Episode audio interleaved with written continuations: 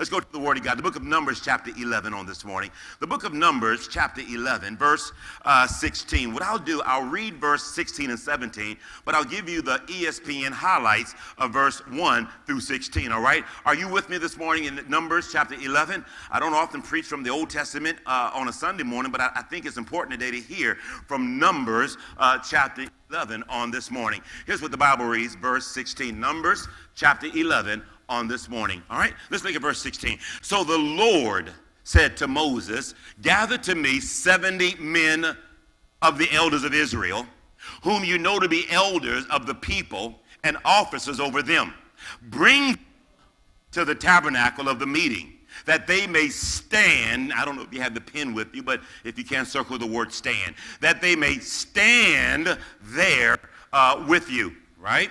Uh, and then I will come down and I will talk to you there. Hmm. I will take of the Spirit.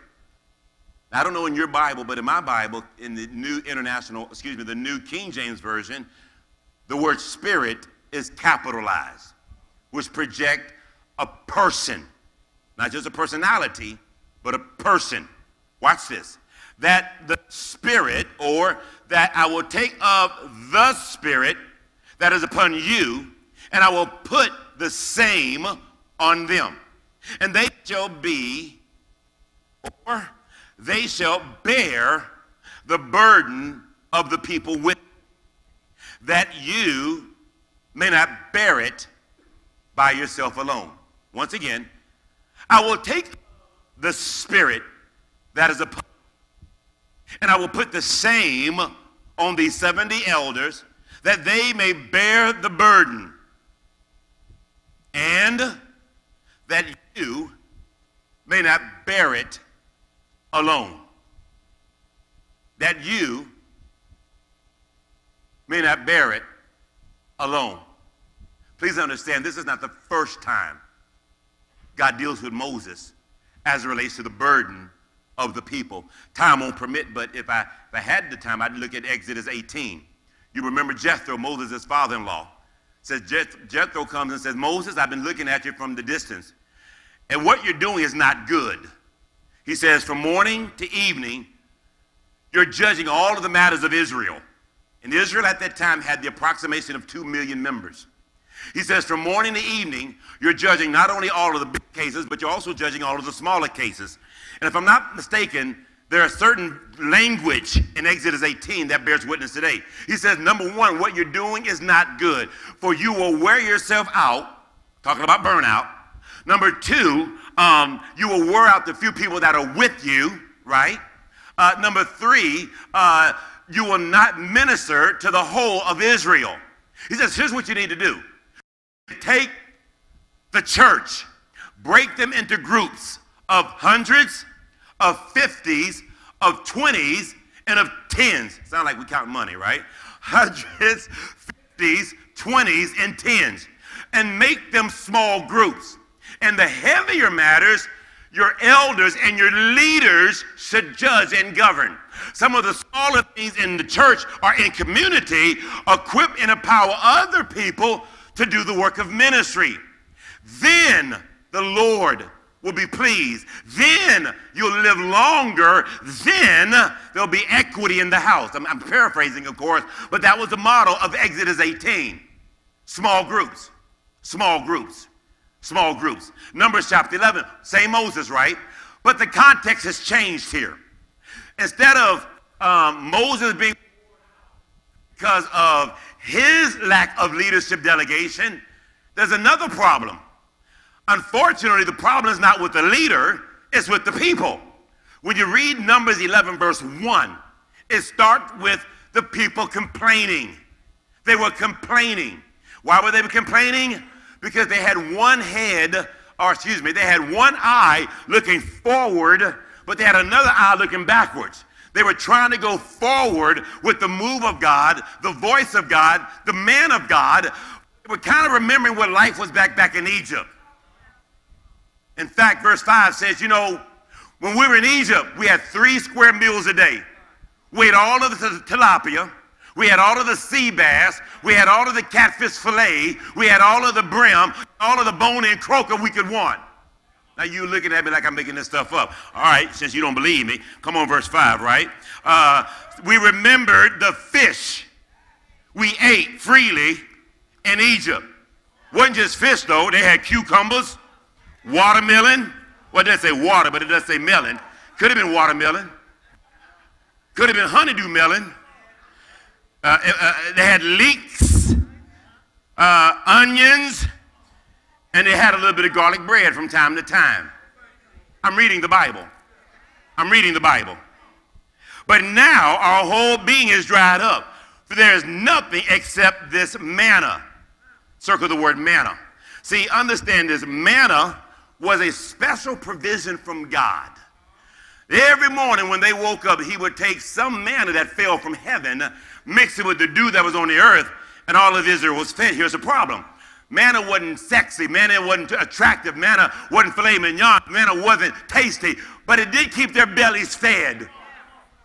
But Israel, they're at a, a, a they're, they're at a crossroad because they understand they're walking by faith. But every once in a while, they want to look back in their lives of yesterday. And they say, yeah, we had all the fish we could have wanted in Egypt, but you were still in oppression. You were still in lack. You were still in slavery. And the chains and shackles may not be on our arms and wrists and ankles. But sometimes the chains are still on our mind. And sometimes even on our soul. And so Moses has to intercede for the people because God is angry. So not only did the people complain, the Bible says God's anger got aroused and it began to set afire the camp. Now, he didn't burn the whole church up, but it did start on the outside working its way in. He did start on the outside judging, working his way in. Right? And so the people go to Moses. And Moses goes into prayer and he prays that God would stop the fire. You know what? God stopped. Verse 6 the fire. They're still complaining about the manna. So God says, you know what? Here's what I'm going to do. Since you want meat, I'm going to give you what you asked for. I'm going to give you more meat than you could have ever handled. In fact, the Bible says, I'm not paraphrasing this, but the Bible says, I'm going to give you so much meat, it's going to come out your ears. I better find that scripture because you see, when I say stuff like that, you're looking at me like I'm making this stuff up, right? Uh, let's see, verse verse 10, 11, uh-huh, verse 12. Where does it say? He says, yeah, I'm, I'm, reading, I'm reading, I'm reading. Okay, maybe it's a little bit further down. Yeah, verse 18. So then you shall say to the people, consecrate yourselves for tomorrow, and you shall eat meat. For you who have wept in the hearing of the Lord, saying, Who will give us meat to eat? For it is well with, uh, uh for it was well with us in Egypt. Therefore the Lord will give you meat, and you shall eat meat. In fact, you shall eat meat not one day, not two days, not five days, nor 10, nor 20, but for a whole month until it comes out of your nostrils and becomes loathsome for you. better be very careful what you ask God for. Okay? Be very careful what you're complaining about. For you have despised the Lord who is among you, who has wept before him, saying, uh, Why did we ever come out of Egypt? I don't, I, I don't know how I'm going to get back on small groups after this uh, sermon that I'm butchering right now in front of the people.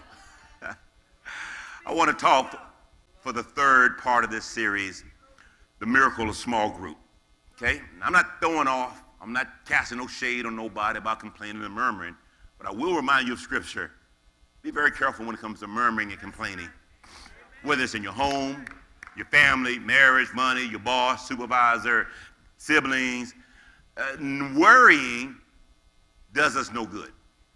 Bible says be anxious for nothing or don't worry about a thing, right? But but but what we are to do is to pray.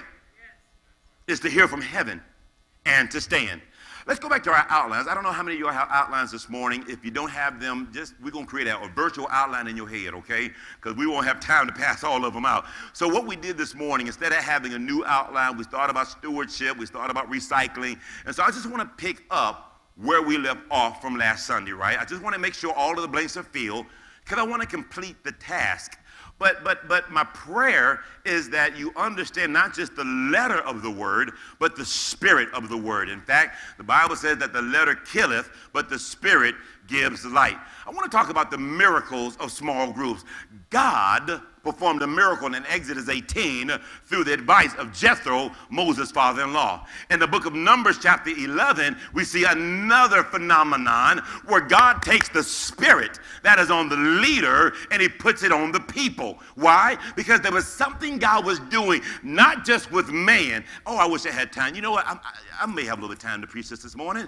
Um, how important was it for Israel not to complain and murmur? How important, if you remember, if you recall a couple of weeks ago, we talked about obedience, right? We talked about the value of being obedient, the blessings of being obedient. It's not enough for you to window shop in the church. One of the reasons, Elder Hall, I wanted you not to sing so much, I don't want you to get tired again.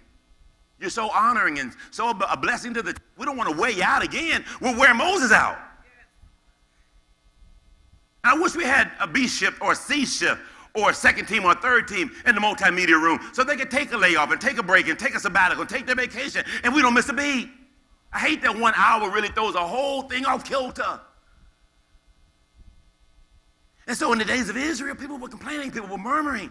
But then chapter 12, we see another little situation happening. Go to chapter 12, stay in Numbers, go to chapter 12, and then we'll go back to small groups, right? Because I see small groups everywhere. I see small groups everywhere.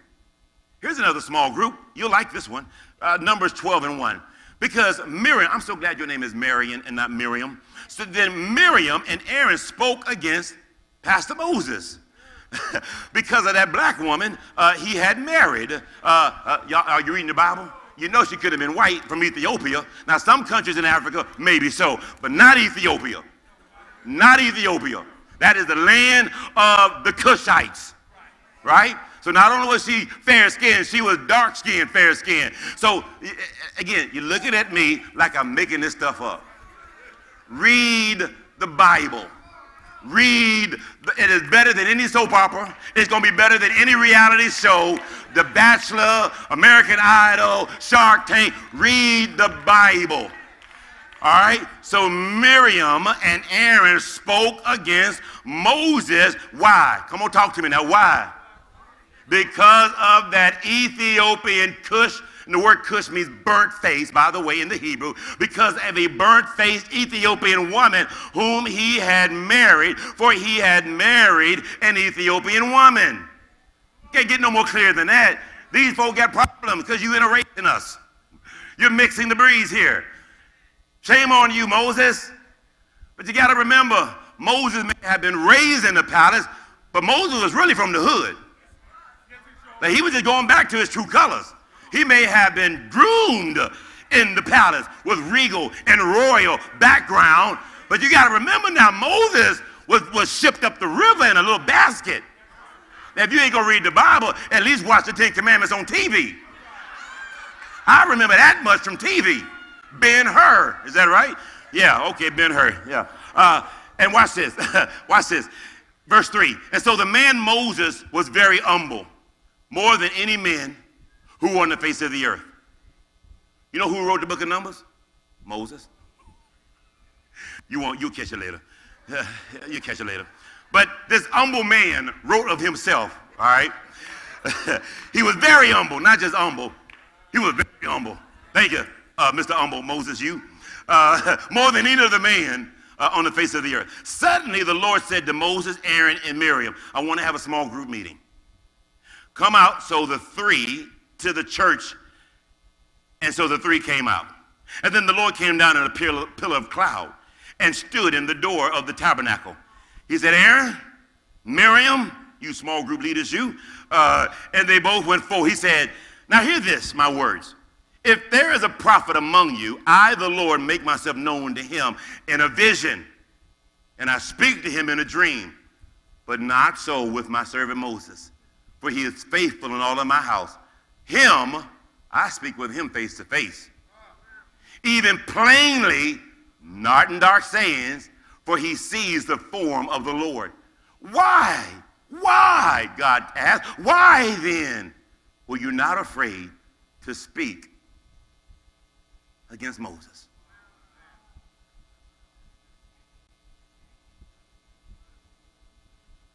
So the anger of the Lord was aroused against them, and he departed. And when the cloud departed from the tabernacle, suddenly Miriam became a leper. She, she became white as snow.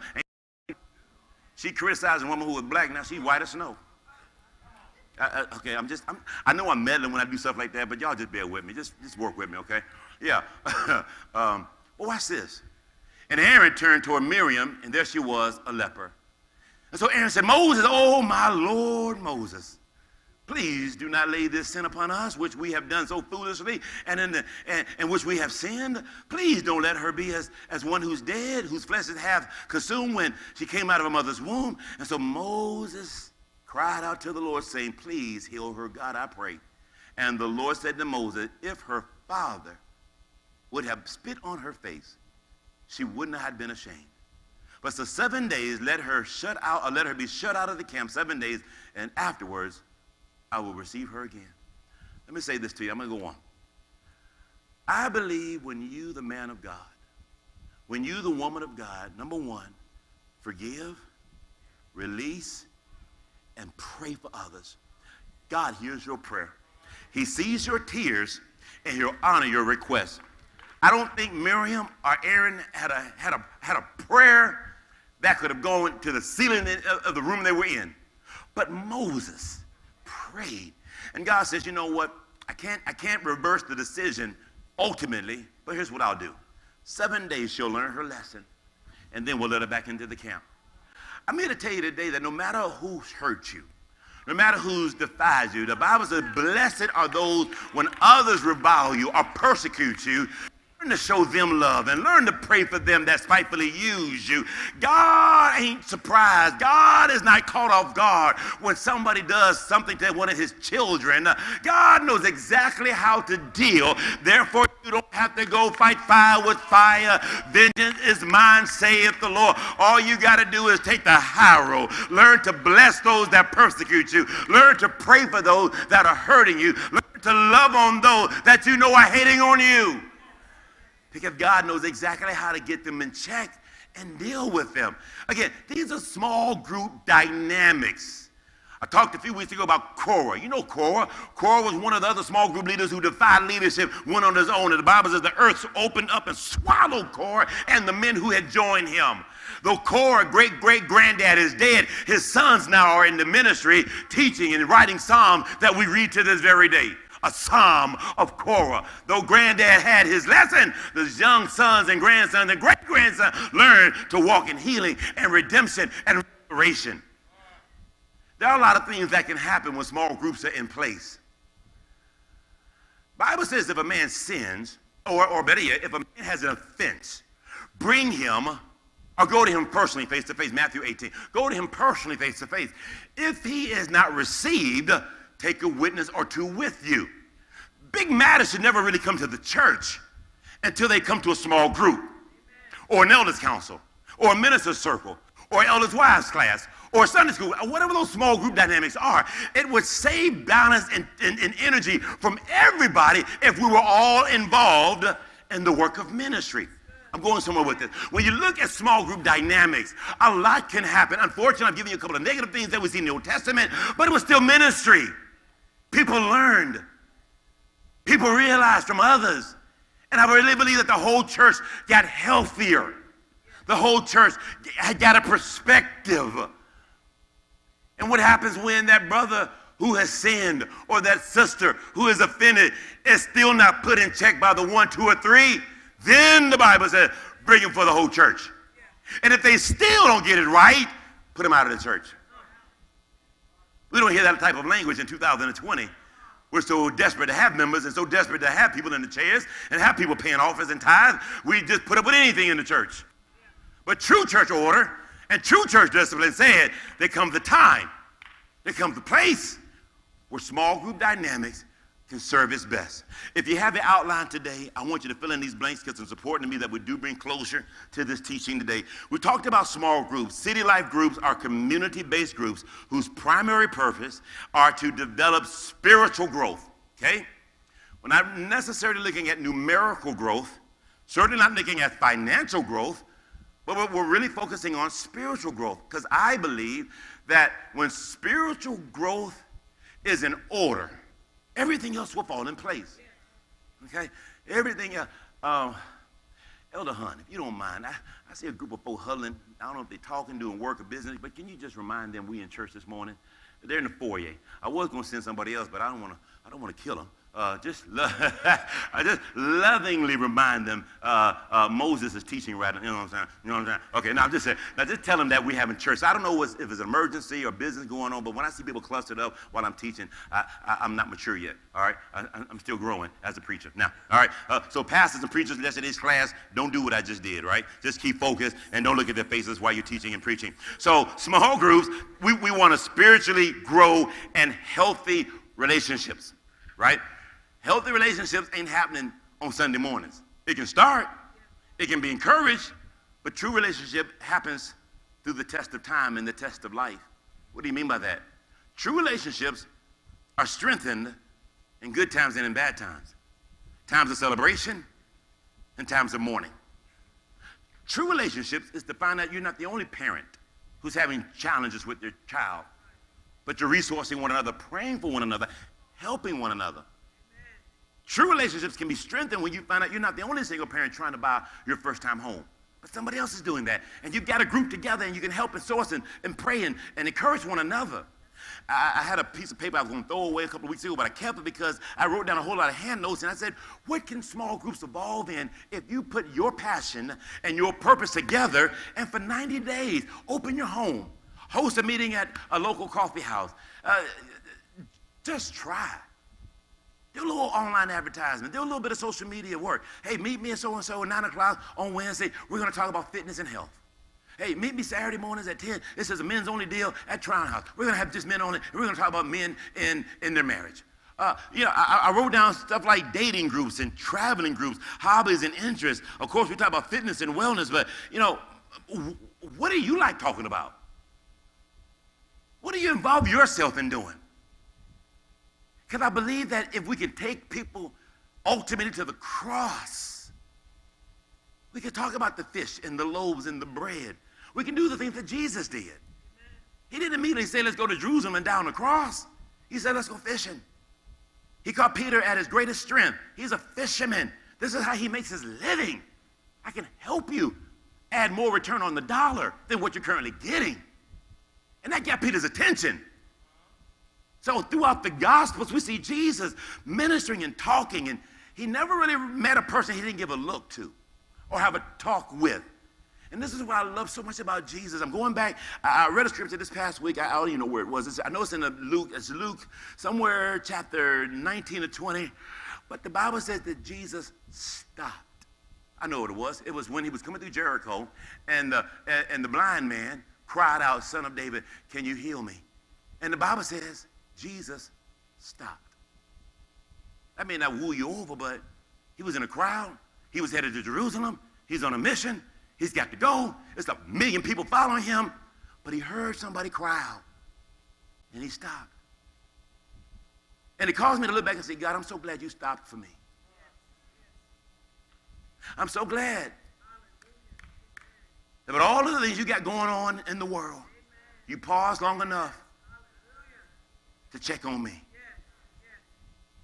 There's so many needs that people have throughout the world, so many global, impactful things, so many small things. But Jesus stopped long enough to hear what was going on with this young man. And he said, Go, because your faith has made you well. I think that's the value of small groups. Because it's really hard to stop on Sundays when there's so many things happening. But in your home, on a Zoom conference call, at a Panera Bread, you can pause and talk about life. Some of you have been here for years, and you remember years ago, years ago, we used to ask that question, how you doing?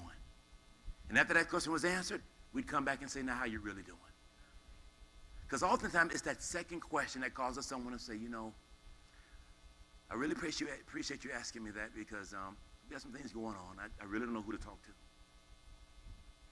My fear is when men in the church go through private, personal things, and the first thing they want to say is, no one would talk to me. No one would visit me. No one cared enough. And as empathetic as we want to be and as prayerful as we want to be, there's a little rebuttal there that says, wait a minute now, you've had every opportunity to be in a small group, every opportunity to join a team, every opportunity to connect here and there, but you chose to be isolated. You chose to be independent. We're trying to help you, and that's one of the taglines we came up with about three weeks ago. Help the church help you. Everybody okay so far? Everybody all right? Help the church help you. Simple as that. I'm not perfect. No one in this church has arrived. We're all still growing. I just want to see a show of hands. We're all still growing. All right, let me see. Way in the back. Yeah. We're all still growing. We don't know all the answers, but we're willing to help you on your journey. My wife and I sat down with a young lady this past week, and all I said was, hey, it doesn't matter where you're at. We're going to help you on your journey. We're going to help you on your journey. And I think when people genuinely know that you care for them, they're willing to open up and say, I trust you and the Lord, and with this Bible, we can continue the journey. To me, that's what small groups is all about. Let's go back real quick. I want to fill in a couple more blanks. I think about Acts 20 and 20. The Bible says Paul, although Luke writes Acts, he's really quoting what Paul said in Acts 20. I kept nothing back from you that was helpful, but I proclaimed it to you, and I taught you publicly and from house to house. Okay? That validates me, to me, the public gathering of church, but it also validates the value and the necessity of small groups, house to house. Life groups are groups of two or three or more, right? We, we, we, we want to keep them, however, no more than 10 to 12. I realize we have some groups that have been around for a long time, and you're in the 30s and 40s and 50s. That's good, and we're okay with all that. But in, eventually, I'd like to see you challenged to take that group and start dividing in twos or by threes because you don't want to lose the principle and the value of what a small group can do. You don't want to become counterproductive, right? And you don't want to become counterintuitive and totally go against what a small group is meant to be. Bible says in Matthew 18, 19, uh, or verse 20, for where two or three are gathered in my name, I am there in the midst of them. We are so anti-small. Our world is anti-small. Everything is big. Big government, big schools, big money, big house, big car, big SUV, big everything. Well, here's for a moment in a change where small is actually better. So the goal is not to keep building, building, building bigger groups. No, no, no. Actually, the goal is to keep a small group. And when that group does get 10, 12, 15, 20. Maybe now it's time to start thinking about dividing that group, just like our bodies do with cells. Divide that cell so it can keep the germane, organic feel of a small group. It will be impossible to cultivate relationships when there's 50 people in the room in an hour and 15 minutes. Not everyone's need can be met like that. So it is intentionally staying small. Romans 16, 5. I gave my greetings to the church that meets in their home. Once again, nothing wrong with ministry being done in the home. Now, what do we know about small groups? They are designed to reach the unsaved and the unchurched through friends who already have friends in the community. In other words, don't be embarrassed, ashamed, hesitant, or, or, or reserved when it comes to inviting people who don't know the Lord to your group, we become very uncomfortable around folk who ain't saved. Because we've been so, what's the word? We've, we've been so um, uh, uh, uh insulated uh, with ourselves and church folk and Christians. Uh, we don't kind of know how to get along with people who ain't saved. But this is an opportunity now for you to reach out, show love, warm a fire, invite someone in, and show some unusual kindness.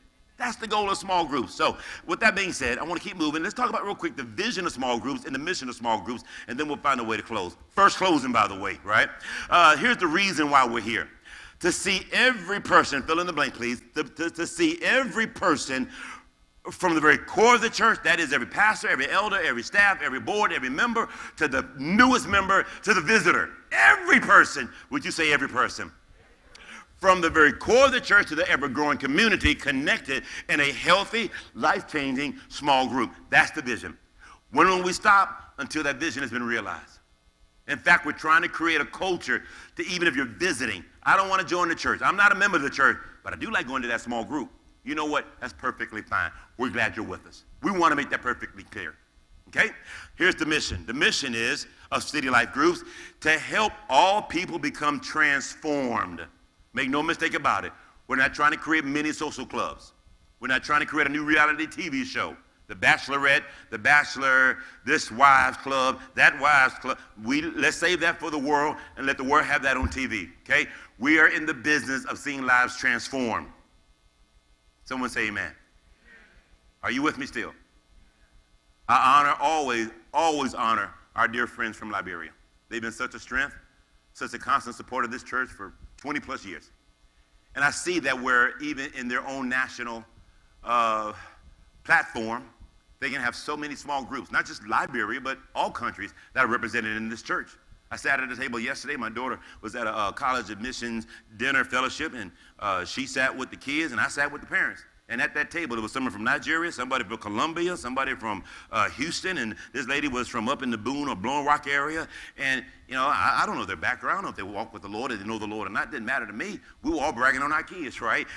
And not only were we bragging on our kids, but we got a chance to talk about our story. Come to find out, the lady sitting next to me, not only was she from the same city as me, she was from the same neighborhood as me. Her grandmother came from the same uh, uh, town that my daddy grew up in, in the wee country of Gonzales, Texas. And I'm thinking, why? She knows the same meat market where the sausage ring hang from. They call it butchery, and someone none of y'all have ever heard of, by the way. And I'm saying, wow, we have stories intertwined and don't even know it. Right? Small groups gives us that platform to see lives transformed.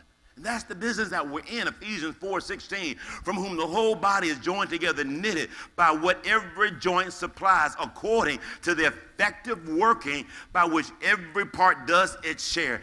Every member, every man, every woman, every single, every couple, every team, every part does its share. One day you'll stand before heaven. And God's going to ask you to give an account of your life. I, I, I don't know if he's going to, I don't know if he's going to be as interested about singing or ushering or even preaching as much as he's going to want to kind of know whose life was impacted. The Bible says, let your light so shine before men that they may see your good works and glorify their, our Father in heaven. I, I don't know if he's going to ask about the money we gave to the church. He might, he may not. I don't know if he's going to ask what day you got baptized on. Was it a, a, Sunday or was it a Friday night shut in? I don't know. But I believe that if we're going to hear him say, Well done, thy good faithful servant, enter the joy of the Lord, I think it all has to do were you a part of seeing families' lives changed? And maybe you're not the extrovert who goes all over the place and talking to everybody and never met a stranger. But maybe your mission is your children. There is no poor man who has a godly mother, Abraham Lincoln. Maybe your mission is a group of young men as you mentor this group of young men. Maybe your, maybe your mission or your impact is, is the homeless shelter. But my goal in the last few minutes that I have today is that you have you receive a, a challenge and you receive and you make a greater commitment to being in a culture, being in an apparatus where now you can practically easily touch others for the glory of God. And I can't emphasize this point enough. I was trying to get to this last week. I could never turn this corner. The goal, the vision, and the mission uh, is that people's lives are transformed. How better can a life be transformed unless they hear your life? You mean to tell me you haven't always been who you are? Wow, I would have never seen that on Sunday morning. You mean to tell me you too went through this and that? Wow. You mean to tell me God has, you will never know on a Sunday morning. But in a small group, as relationships are being built, as trust is being earned, right? Right? Okay? Life can happen. Everyone needs a spiritual family. Everyone needs a small group. Speaking of small groups, let me give you three reasons why you need a small group. Three reasons, real quick, why you need a small group. Number one, city life groups help, helps, helps, helps ensure spiritual growth and development. I've said it so many times, I'll say it again. I believe that small groups can be a delivery system of spiritual growth and development. What does that mean? You'll learn how to read the word together. You'll learn how to pray together. Sometimes we learn by behavior and by uh, monitoring others and observing others. You learn how to read and study the Bible together. You'll learn how to deal with topical issues and have dialogue. Uh, uh, I, am not the best looking guy in the world, but would you look at me for one moment? Just look at me for one moment. Everybody look at me one moment. Look at that. Look at, look, look at the type of environment we're in. What you see today is one of, uh, one of two last remaining institutions where someone faces another group in a parallel classroom style speaking. Almost every other institution, almost every other paradigm of communication has gone away from one person speaking and everyone listening. Most people now meet in circles. Most classrooms now, except the traditional ones, there are circle learning styles. Right? When you go to your job, there are certain job environments now where you're sitting, not necessarily at a desk in a cubicle by yourself, but you're at planning tables huddles and hubs. And so what small groups does, it gets you out of this platform of one man talking and everyone listening. Now you're in a place where everyone is together around a cup of coffee, around a pizza, around a Bible, a book, a Bible study. And now everyone's contributing. When you come to our leadership classes on Saturday, it's not just me preaching and teaching or the teacher teaching and preaching. There's going to be a time of homework. There's going to be a time of dialogue. There's going to be a time of small groups, whether we're in person or even online. Even online, you can hit one button and all everybody on the call can go into a separate, small, small group. Because there's something about people dialoguing one to another. Most of us learn better, not in a classroom environment such as this. You learn better as you're sitting in a smaller group, talking and dialoguing with one another. Why not bring that to the church in a small group? It's all throughout the Old Testament, all throughout the New Testament. Number two, city life groups create a culture, a culture of relational significance and authentic fellowship. They fellowship together. They studied the Bible. They prayed for one another. I love what Hebrews 11, uh, excuse me, Hebrews 10 says. Let us not give up on meeting together, as some are in the habit of doing. But let us encourage one another, and all the more as you see the day, capital D, the day approaching. Let's not give up on going to church. Sundays are celebration moments for the church. That's when we all should come together and celebrate the goodness of the Lord and worship and receive. But Monday through Fridays or Saturdays, there ought to be an opportunity where you come in small groups and you learn and cultivate these relationships. Third and finally, small, excuse me, city life groups provide a place, a place for spiritual gifts and talents to be exposed and activated. Now, uh, it's, it's, it's uh, 1146, I believe it is. I've been preaching for at least 25, 30 minutes by now. Only one person has been talking. Only one gift has probably been being exercised. But in a small group, everyone's gift can be cultivated. Everyone's gift can be nurtured. Everyone's gift can be released. Now, here's where faith comes in at, because this is Sister Vanessa, this is what, what, what challenges me as it probably challenges many of you all. Sometimes you just get sick and tired of seeing the move of God in the book of Acts and wonder why we're not seeing it now. All right, we'll shout and dance and holler if a, if, if a hangnail get fixed and we feel a bit better in 10 minutes. Wasn't no hangnail testimonies in the book of Acts. People were raising from the dead. People who were crippled were walking straight again. People who had been, who had been medically proven blind could see. And even if they didn't see the first time the right way, Jesus spit on them, they saw good the, second time. But they saw those miracles. Putting fingers in their mouth and sticking them in the ear, now they can hear all of a sudden. Miracles. Things were happening, and, and, and I, maybe it's just me, but I read the scriptures and like, Lord, you the same then as you uh, that you are right now. What happened? What changed? I'll take it a step further. I've gone to Africa many, many times. You to our brothers and sisters in, in East Africa, and you go to the city, our, our, our, dear friend Pastor Tom, who's there right now, still preaching and ministry and doing the work of the Lord. Um, man, you'll see some pretty, pretty phenomenal things in their services. And I'm not talking about just a bunch of hype and sensationalism. I mean, you see some stuff. But then again, guess what? They don't mind being in praise and worship for an hour and a half. They don't mind walking miles to church and you know how we go home and we may come back for the evening service? They'll just stay between the services right there at the church. They ain't going nowhere. When you go on back to the hotel, get some sleep, come on back, and we'll be right here waiting on you. There's such a demand and there's such a hunger for the things of God. They say that the, the, the 1300s through the 1800s were some of the darkest years of Christendom. I don't know who told you that story. If you deep dive and go straight into the weeds of Christian, history, you'll find out they were nothing about dark years. They were, if anything, they were light years of miracles happening. They're all type of Christian leaders that experienced miracles because someone was hungry. But now we're so cool, so casual, so relaxed, take it or leave it. And I think that has put a, precedence or unprecedence on the move of God. I say this, and I think I'm done. I'm willing to believe you will see more miracles in small group settings than you will see on a Sunday morning. Now, you have to go back and ask what are miracles in the Bible. I think and believe that if you're willing to walk, you will see more healings, more testimonies, more signs, more wonders, more activity. The word, the book of Acts comes the word activities. So we look at the book of Acts, it's really the book of activities or the book of action. That's where the word Acts comes from. The acts of the apostle, the activities of the apostle, the action of people in small groups. Chapter 2 says they had nothing uncommon. They had everything together. They met daily in the temple. They broke bread together, house to house. They ate their food with gladness and simplicity of heart. And the Lord added to the church every single day. So how could the Lord add to the church every day? Because they was having church every day.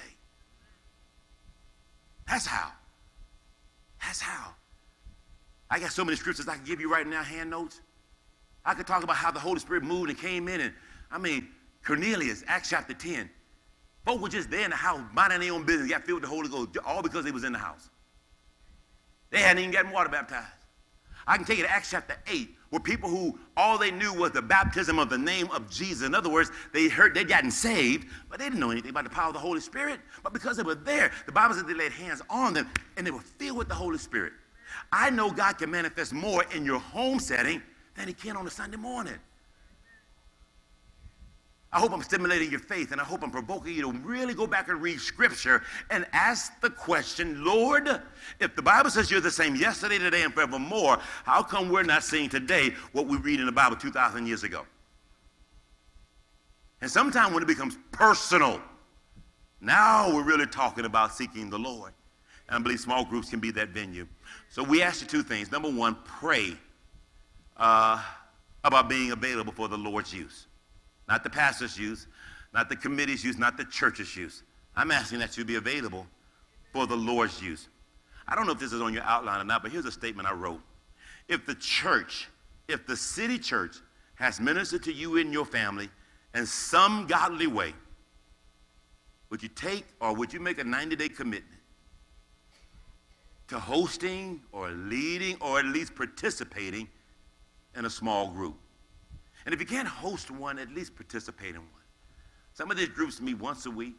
Some will probably meet every two weeks, something like that frequently. I prefer once, no later than two, week, two times uh, every other week. I'm not asking for a year commitment. Please hear me, and I'm finished. You can, be, you can begin to play. I'm finished. I'm not asking for a year commitment. I'm not even asking for six months commitment. But Obed Edom had that ark of the house of the covenant of the Lord in his house for 90 days. And within the 90 days period of time, God blessed everything that was in Obed Edom's house. My faith and prayer journey with you is if you hear the voice of the Lord, if you hear old Pastor Moses preaching, allow the Lord to do something in your home that you've been praying for and believing God for.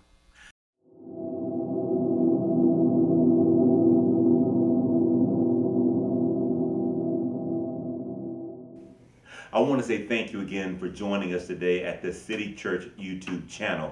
What a joy it is to be able to come into your home, come on your laptop, come on your iPad, your cell phone. On the behalf of my wife, Pastor Sharon, and all of the saints and friends of the City Church, I just want to say thank you. You know, today I pray that something you heard in this message stirred your heart, provoked your faith, and blessed your soul. I believe with all my heart that God sent His word, and His word brings healing, deliverance, and breakthrough. Here's what I'd like to do today I'd like to pray with you. I want you to know there's nothing too hard for God. In fact, all things work together for the good of them that love God and are called according to his purpose. The Bible reminds us that if any man be in Christ, he's a new creature. Old things are passed away.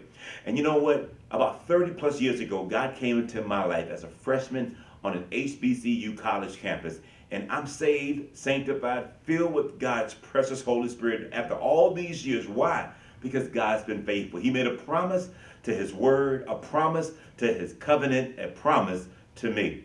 If you don't know the Lord Jesus Christ and the pardon of your sins, you say, Pastor Mike, I'm a good person, I'm a really nice guy, I'm a great girl, but I just don't know Jesus and the pardon of my sins. I'd like to pray for you.